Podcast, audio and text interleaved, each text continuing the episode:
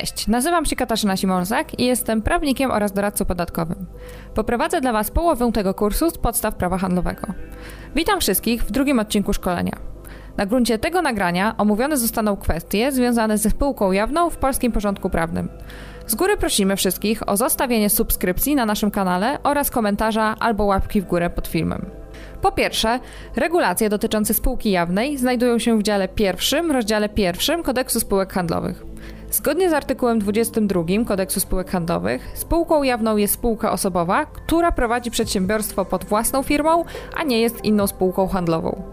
Jak można więc dostrzec, spółka jawna stanowi jednocześnie podstawę dla innych spółek osobowych wymienionych w kodeksie spółek handlowych.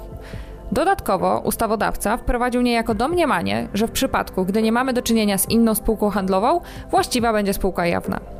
Jak stanowi artykuł 22 paragraf 2 Kodeksu Spółek Handlowych, każdy wspólnik odpowiada za zobowiązania spółki bez ograniczenia całym swoim majątkiem, solidarnie z pozostałymi wspólnikami oraz ze spółką. Powyższy przepis wprowadza zatem zasadę nieograniczonej odpowiedzialności za zobowiązania spółki. Należy wskazać, że spółka jawna, pomimo tego, że jest oddzielnym bytem prawnym, nie chroni wspólników przed ewentualną odpowiedzialnością. Odpowiedzialność wspólników w spółce jawnej jest jednak subsydiarna, co oznacza, że pojawi się ona dopiero w momencie, gdy egzekucja z majątku spółki okaże się bezskuteczna. W kontekście odpowiedzialności wspólników za zobowiązania spółki jawnej warto przywołać treść wyroku Sądu Apelacyjnego w Katowicach, stosownie do którego istota subsydiarnej odpowiedzialności wspólników za zobowiązania spółki jawnej nie polega na tym, że powstaje ona w związku z bezskutecznością egzekucji przeciwko spółce, jak ma to miejsce w przypadku odpowiedzialności członków zarządu spółki ZO na podstawie artykułu 299 paragraf 1 Kodeksu Spółek Handlowych, lecz ciąży ona na wspólnikach od samego początku zgodnie z dyspozycją artykułu 22 paragrafu 2 Kodeksu Spółek Handlowych. Przesłanką dopuszczalności powództwa przeciwko wspólnikom spółki jawnej nie jest zatem wykazanie bezskuteczności czy też niemożliwości przeprowadzenia egzekucji, lecz samo istnienie materialno-prawnej podstawy ich odpowiedzialności. W celu założenia spółki jawnej konieczne jest zawarcie umowy spółki. Jak wskazuje artykuł 23 Kodeksu Spółek Handlowych, umowa spółki jawnej powinna być zawarta na piśmie pod rygorem nieważności. Ustawodawca nie wprowadził zatem obowiązku zawarcia umowy spółki jawnej w formie aktu notarialnego. Jest to niewątpliwie zaleta założenia spółki jawnej, bowiem odchodzą koszty notarialne. Należy jednak odpowiedzieć na pytanie, kiedy zachowana jest forma pisemna czynności prawnej. W tym celu warto odwołać się do regulacji zawartej w artykule 78 Kodeksu Cywilnego, zgodnie z którą do zachowania pisemnej formy czynności prawnej wystarcza złożenie własnoręcznego podpisu na dokumencie obejmującym treść oświadczenia woli. Do zawarcia umowy wystarcza wymiana dokumentów obejmujących treść oświadczeń woli, z których każdy jest podpisany przez jedną ze stron, lub dokumentów, z których każdy obejmuje treść oświadczenia woli jednej ze stron i jest przed nią podpisany. Dodatkowo, wedle artykułu 23 z indeksem 1 Kodeksu Spółek Handlowych, umowa spółki jawnej może być zawarta również przy wykorzystaniu wzorca umowy w formie teleinformatycznej. Zawarcie umowy spółki jawnej przy wykorzystaniu wzorca umowy wymaga wypełnienia formularza umowy udostępnionego w systemie teleinformatycznym i opatrzenia umowy kwalifikowanym podpisem elektronicznym, podpisem zaufanym albo podpisem osobistym. Umowa spółki jawnej jest zawarta po wprowadzeniu do systemu teleinformatycznego wszystkich danych koniecznych do jej zawarcia i z chwilą opatrzenia ich podpisami elektronicznymi wspólników. Powyższy przepis umożliwia zatem zawarcie umowy spółki jawnej przy wykorzystaniu systemu teleinformatycznego online, co przede wszystkim prowadzi do uproszczenia i przyspieszenia procesu założenia spółki jawnej. Wymogi formalne umowy spółki jawnej uregulowane zostały w artykule 25 Kodeksu Spółek Handlowych. Według tego przepisu umowa spółki jawnej powinna zawierać po pierwsze firmę i siedzibę spółki, po drugie określenie wkładów wnoszonych przez każdego wspólnika i ich wartość, po trzecie przedmiot działalności spółki i po czwarte czas trwania spółki, jeżeli jest oznaczony.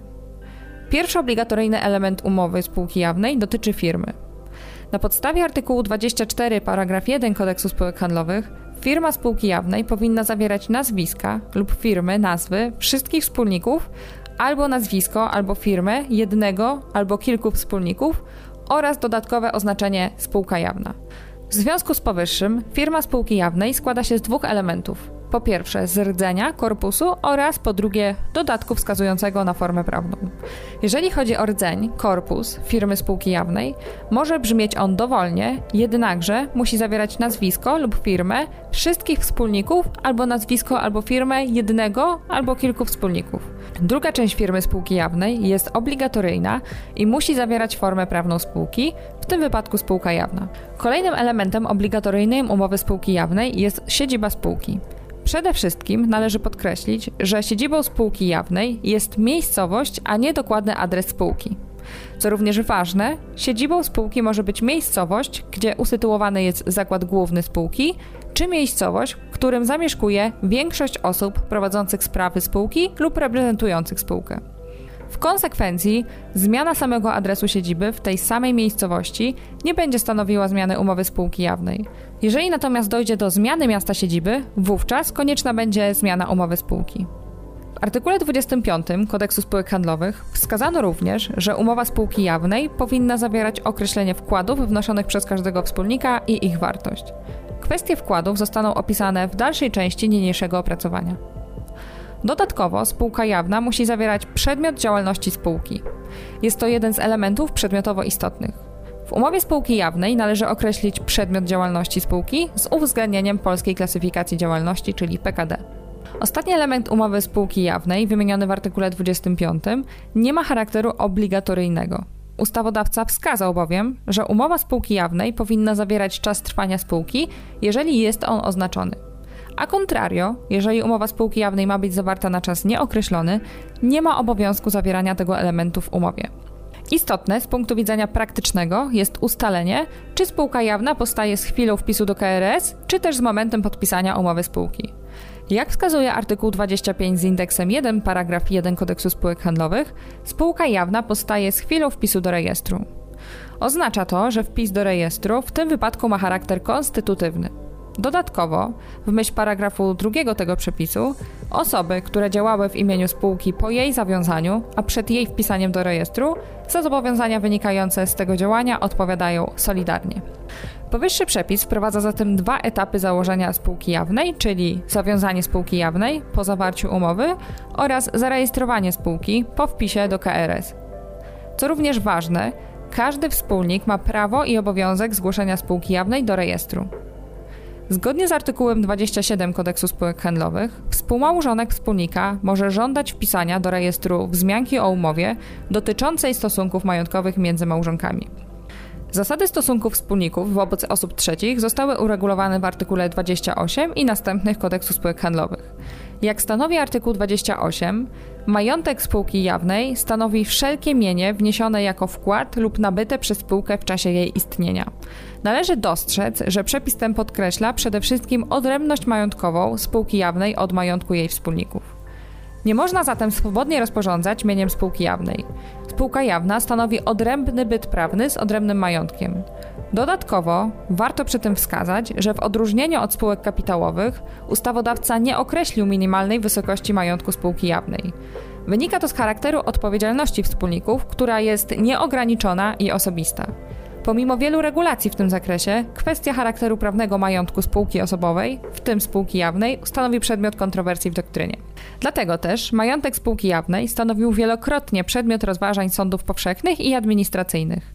Przykładowo, Naczelny Sąd Administracyjny wskazał w wyroku z dnia 11 października 2007 roku, wszelkie mienie wniesione jako wkład lub nabyte przez spółkę w czasie jej istnienia jest majątkiem spółki, a nie wspólników. Spadkobierca wspólnika spółki jawnej nie dziedziczy majątku spółki, gdyż sam spadkobawca nie posiadał takiego prawa, a jedynie wspomniany wkład i prawo udziału. Oznacza to, że nabycie w drodze spadku udziału w spółce jawnej nie jest równoznaczne z nabyciem części zakładu, rzeczy i praw majątkowych wchodzących w skład zakładu, lecz stanowi nabycie praw majątkowych i jako takie nie korzysta ze zwolnienia z podatku od spadków i darowizn. Reprezentacja wspólników została wskazana w artykule 29 Kodeksu Spółek Handlowych. Zgodnie z paragrafem pierwszym tego przepisu, każdy wspólnik ma prawo reprezentować spółkę. Co więcej, prawo wspólnika do reprezentowania spółki dotyczy wszystkich czynności sądowych i pozasądowych spółki. Prawa reprezentowania spółki nie można ograniczyć ze skutkiem wobec osób trzecich. Przez czynności sądowe rozumiemy wszelkie czynności dokonywane przed wszelkimi sądami, w tym sądem polubownym, np. składanie pozwu, składanie jednostronnych oświadczeń za spółkę. Do czynności pozasądowych zaliczamy zawieranie i wypowiadanie umów, składanie oświadczeń przed organami państwowymi, np. izbami skarbowymi, Urzędem Ochrony Konkurencji i Konsumentów czy Komisją Nadzoru Finansowego. Warto również wskazać, że przyznane wspólnikowi prawo do reprezentacji nie może być ograniczone w stosunkach zewnętrznych. Oznacza to, że dopuszczalne są ograniczenia między wspólnikami, jednakże nie będą one wywoływać skutków prawnych na zewnątrz wobec osób trzecich. Jednakże zasada z artykułu 29 Kodeksu Spółek Handlowych oznacza jedynie prawo do reprezentowania każdego ze wspólników. Umowa spółki może jednak przewidywać m.in. reprezentację łączną, co zostało także potwierdzone w orzecznictwie sądów. W wyroku z dnia 10 grudnia 2019 roku Sąd Najwyższy wskazał, że ustalenie w umowie spółki jawnej reprezentacji łącznej wspólników nie narusza zakazu wynikającego z artykułu 29 paragraf 3 Kodeksu Spółek Handlowych. Dopuszczalność modyfikacji zasad z artykułu 29 Kodeksu Spółek Handlowych wynika bezpośrednio z artykułu 30 paragraf 1 Kodeksu Spółek Handlowych, zgodnie z którym umowa spółki może przewidywać, że wspólnik jest pozbawiony prawa reprezentowania spółki albo że jest uprawniony do jej reprezentowania tylko łącznie z innym wspólnikiem lub prokurentem. Ponadto pozbawienie wspólnika prawa reprezentowania może nastąpić wyłącznie z ważnych powodów na mocy prawomocnego orzeczenia sądu. Tak jak już zostało wspomniane, odpowiedzialność wspólników ma charakter nieograniczony i osobisty. Dodatkowo odpowiedzialność wspólników jest subsydiarna. Na podstawie artykułu 30 paragraf 1 KSH wierzyciel spółki może prowadzić egzekucję z majątku wspólnika w przypadku, gdy egzekucja z majątku spółki okaże się bezskuteczna, czyli tzw. Tak subsydiarna odpowiedzialność wspólnika. Jednakże powyższy przepis nie stanowi przeszkody do wniesienia powództwa przeciwko wspólnikowi, zanim egzekucja z majątku spółki okaże się bezskuteczna. Subsydiarna odpowiedzialność wspólnika nie dotyczy zobowiązań powstałych przed wpisem do rejestru. Warto jednak ustalić konkretny moment odpowiedzialności. Jak wskazał Sąd Najwyższy w wyroku z dnia 1 lipca 2022 roku, przepis artykułu 31 paragraf 1 KSH stanowiący o możliwości prowadzenia egzekucji z majątku osobistego dłużnika dopiero wówczas, gdy egzekucja prowadzona z majątku spółki okaże się bezskuteczna, nie zmienia subsydiarnego charakteru tej odpowiedzialności, która powstaje od samego początku, czyli od zaciągnięcia zobowiązania i jest jednocześnie odpowiedzialnością solidarną. Nie budzi wątpliwości, że wspólnik spółki jawnej staje się dłużnikiem wierzyciela tejże spółki już z chwilą zaciągnięcia przez nią zobowiązania, czyli odpowiedzialność wspólników spółki jawnej za dług spółki powstaje ex lege w stosunku do każdego ze wspólników oddzielnie. Jeżeli w trakcie trwania spółki dojdzie do zmian osobowych, pojawia się również wątpliwość, jaki jest zakres odpowiedzialności nowego wspólnika. W tym celu należy odnieść się do artykułu 32 KSH, zgodnie z którym osoba przystępująca do spółki odpowiada za zobowiązania spółki powstałe przed dniem jej przystąpienia. Na podstawie artykułu 37 paragraf 1 KSH przepisy niniejszego działu mają zastosowanie, jeżeli umowa spółki nie stanowi inaczej. Dlatego też przepisy wskazane w rozdziale 3 dotyczące stosunków wewnętrznych spółki nie stanowią przepisów bezwzględnie obowiązujących jus cogens. Dopiero w sytuacji, gdy umowa spółki nie reguluje tych kwestii, zastosowanie mają przepisy określone w tym rozdziale. Warto jednak wskazać, że umowa spółki nie może ograniczyć lub wyłączyć przepisów dotyczących praw wspólników zawartych w artykule 38 KSH. Zgodnie z tym przepisem nie można powierzyć prowadzenia spraw spółki osobom trzecim z wyłączeniem wspólników. Ponadto nieważne jest umowne ograniczenie prawa wspólnika do osobistego zasięgania informacji o stanie majątku i interesów spółki oraz umowne ograniczenie prawa do osobistego przeglądania ksiąg i dokumentów spółki. Powyższy przepis wprowadza zatem zakaz pozbawienia wszystkich wspólników spółki prawa prowadzenia spraw spółki oraz prawa do informacji. Przedmiotowy zakaz związany jest z surową odpowiedzialnością wspólników za skutki podejmowanych decyzji. Warto również wskazać, że każdy wspólnik ma prawo i obowiązek prowadzenia spraw spółki. Każdy wspólnik może, bez uprzedniej uchwały wspólników, prowadzić sprawy nieprzekraczające zakresu zwykłych czynności spółki. Jednakże przed załatwieniem sprawy, o której przed chwilą wspomnieliśmy, sprzeciwi się choćby jeden z pozostałych wspólników, wymagana jest uprzednia uchwała wspólników. Nie jest to jednak jedyny sposób prowadzenia spraw spółki. W artykule 40 KSH przewidziano możliwość powierzenia prowadzenia spraw spółce zarządowi. Zgodnie z tą regulacją, prowadzenie spraw spółki może być powierzone jednemu lub kilku wspólnikom bądź na mocy umowy spółki, bądź na podstawie późniejszej uchwały wspólników. Pozostali wspólnicy są wówczas wyłączeni od prowadzenia spraw spółki. Jeżeli prowadzenie spraw spółki powierzono kilku wspólnikom, do prowadzenia przez nich spraw spółki stosuje się przepisy ustawy dotyczące prowadzenia spraw przez wszystkich wspólników. Uchwałę wszystkich wspólników zastępuje wówczas uchwała tych wspólników, którym powierzono prowadzenie spraw spółki. Innym sposobem prowadzenia spraw spółki jest powołanie prokurenta, czyli pełnomocnika szczególnego przedsiębiorcy. Na podstawie artykułu 41 paragraf 1 KSH ustanowienie prokury wymaga zgody wszystkich wspólników mających prawo prowadzenia spraw spółki. Odwołać prokurę może każdy wspólnik mający prawo prowadzenia spraw spółki. Z prowadzeniem spółki jawnej powiązane są pojęcia czynności zwykłego zarządu i przekraczającego zwykły zarząd. Jeżeli w sprawach nieprzekraczających zwykłych czynności spółki wymagana jest uchwała wspólników, konieczna jest jednomyślność wszystkich wspólników mających prawo prowadzenia spraw spółki. Jeżeli zatem będzie brak tej jednomyślności w takiej sprawie, spółka nie będzie mogła podjąć danej czynności. Natomiast w sprawach przekraczających zakres zwykłych czynności spółki wymagana jest zgoda wszystkich wspólników, w tym także wspólników wyłączonych od prowadzenia spraw spółki. Zatem w sprawach przekraczających zwykły zarząd ustawodawca zdecydował się na dalej idący warunek, czyli uzyskanie jednomyślności wszystkich wspólników spółki, w tym także tych, którzy zostali wyłączeni od prowadzenia spraw spółki. Zgodnie z artykułem 44 KSH, wspólnik mający prawo prowadzenia spraw spółki może bez uchwały wspólników wykonać czynność nagłą, której zaniechanie mogłoby wyrządzić spółce poważną szkodę. Za prowadzenie spraw spółki wspólnik nie otrzymuje wynagrodzenia. Są jednak sytuacje, w których wspólnik może być pozbawiony prowadzenia spraw spółki. Wedle artykułu 47 KSH prawo prowadzenia spraw spółki może być odebrane wspólnikowi z ważnych powodów na mocy prawomocnego orzeczenia sądu. Dotyczy to również zwolnienia wspólnika od obowiązku prowadzenia spraw spółki. Zgodnie z artykułem 48 paragraf 1 KSH w razie wątpliwości uważa się, że wkłady wspólników są równe. Jest to zatem domniemanie, które jest wzruszalne. Wspólnicy mogą bowiem wnieść wkłady o nierównej wartości. Wkład wspólnika może polegać na przeniesieniu lub obciążeniu własności rzeczy lub innych praw, a także na dokonaniu innych świadczeń na rzecz spółki. Prawa, które wspólnik zobowiązuje się wnieść do spółki, uważa się za przeniesione na spółkę. Udział kapitałowy wspólnika odpowiada wartości rzeczywiście wniesionego wkładu. Dodatkowo wspólnik nie jest uprawniony ani zobowiązany do podwyższenia umówionego wkładu.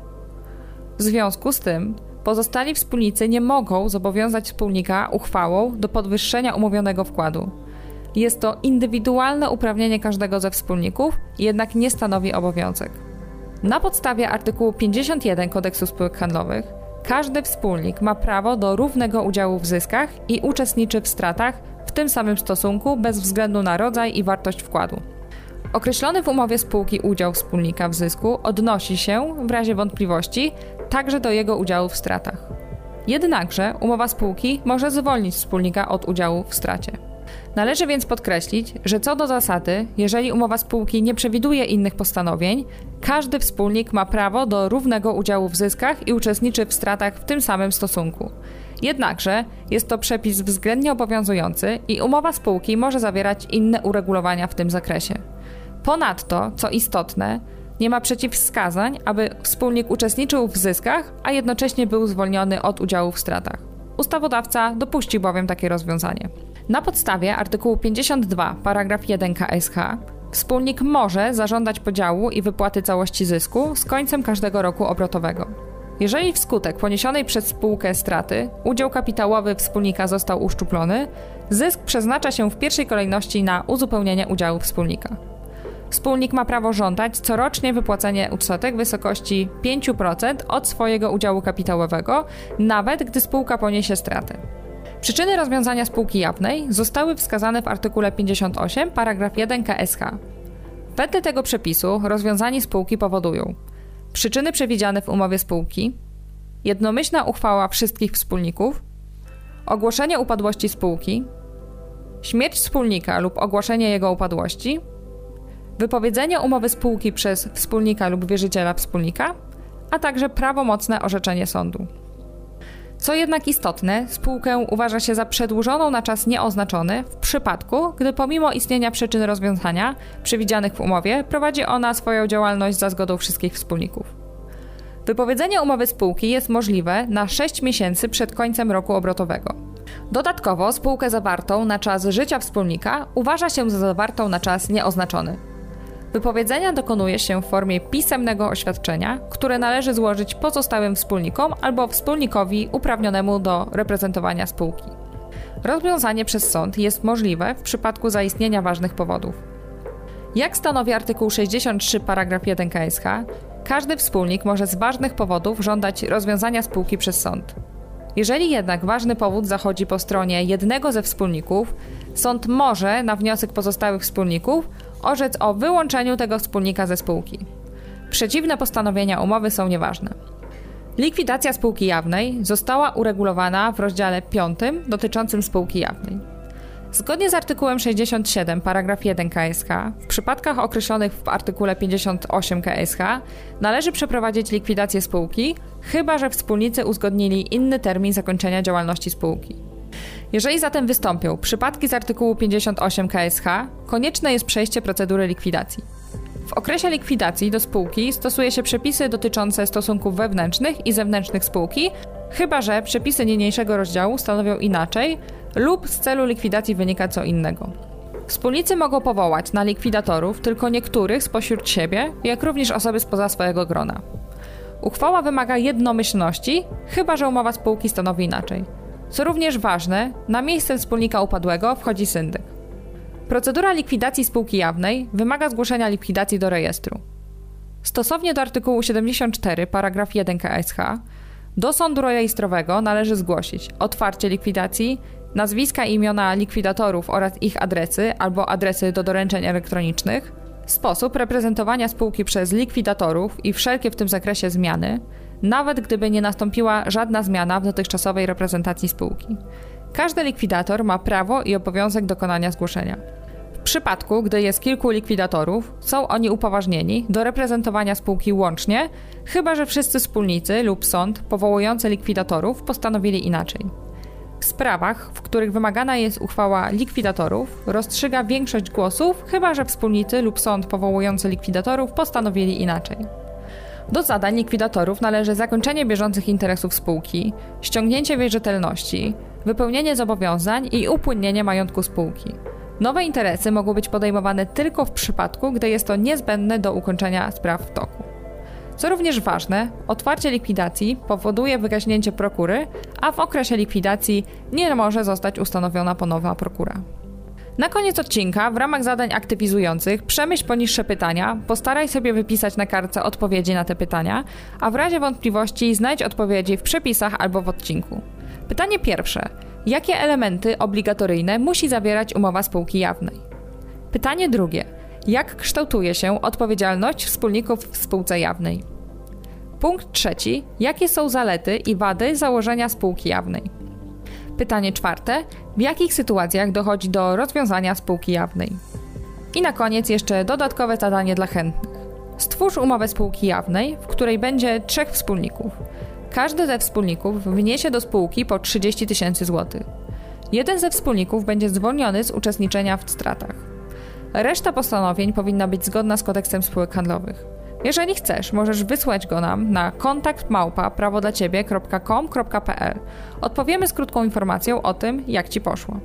Jest to drugi z pierwszych trzech darmowych odcinków, które znajdują się na naszym kanale, na YouTube oraz Udemy. Dostępny jest także nasz darmowy poprzedni kurs Sprawa Pracy, zatem możesz szybko sprawdzić, czy ta forma nauki jest dla Ciebie i czy sposób, w jaki przekazuję wiedzę Ci odpowiada. Koszt zakupu dostępu do całego kursu to 89 zł i 99 groszy. W skład pakietu wchodzą filmiki, nagrania, podręcznik, kazusy oraz wiele innych. Dla pierwszych osób dorzucamy bonusowy moduł dotyczący sposobów szybkiej oraz efektywnej nauki. Dostęp do pełnej wersji kursu możliwy jest do wykupienia na stronie www.prawodlaciebie.elms.pl po bezpłatnej rejestracji albo bezpośrednio z linku, który umieszczany jest w opisie filmu. Gwarantujemy pełne zadowolenie z kursu albo zwrot pieniędzy. Co roku, w styczniu, dodajemy także dodatkowy odcinek, w którym opowiadamy o wszystkich nowelizacjach z ostatniego roku z danej gałęzi prawa. Tak więc nasze kursy są zawsze aktualne i zgodne z obowiązującym stanem prawnym. Na życzenie możemy wystawić także dla Ciebie imienny certyfikat potwierdzający ukończenie kursu.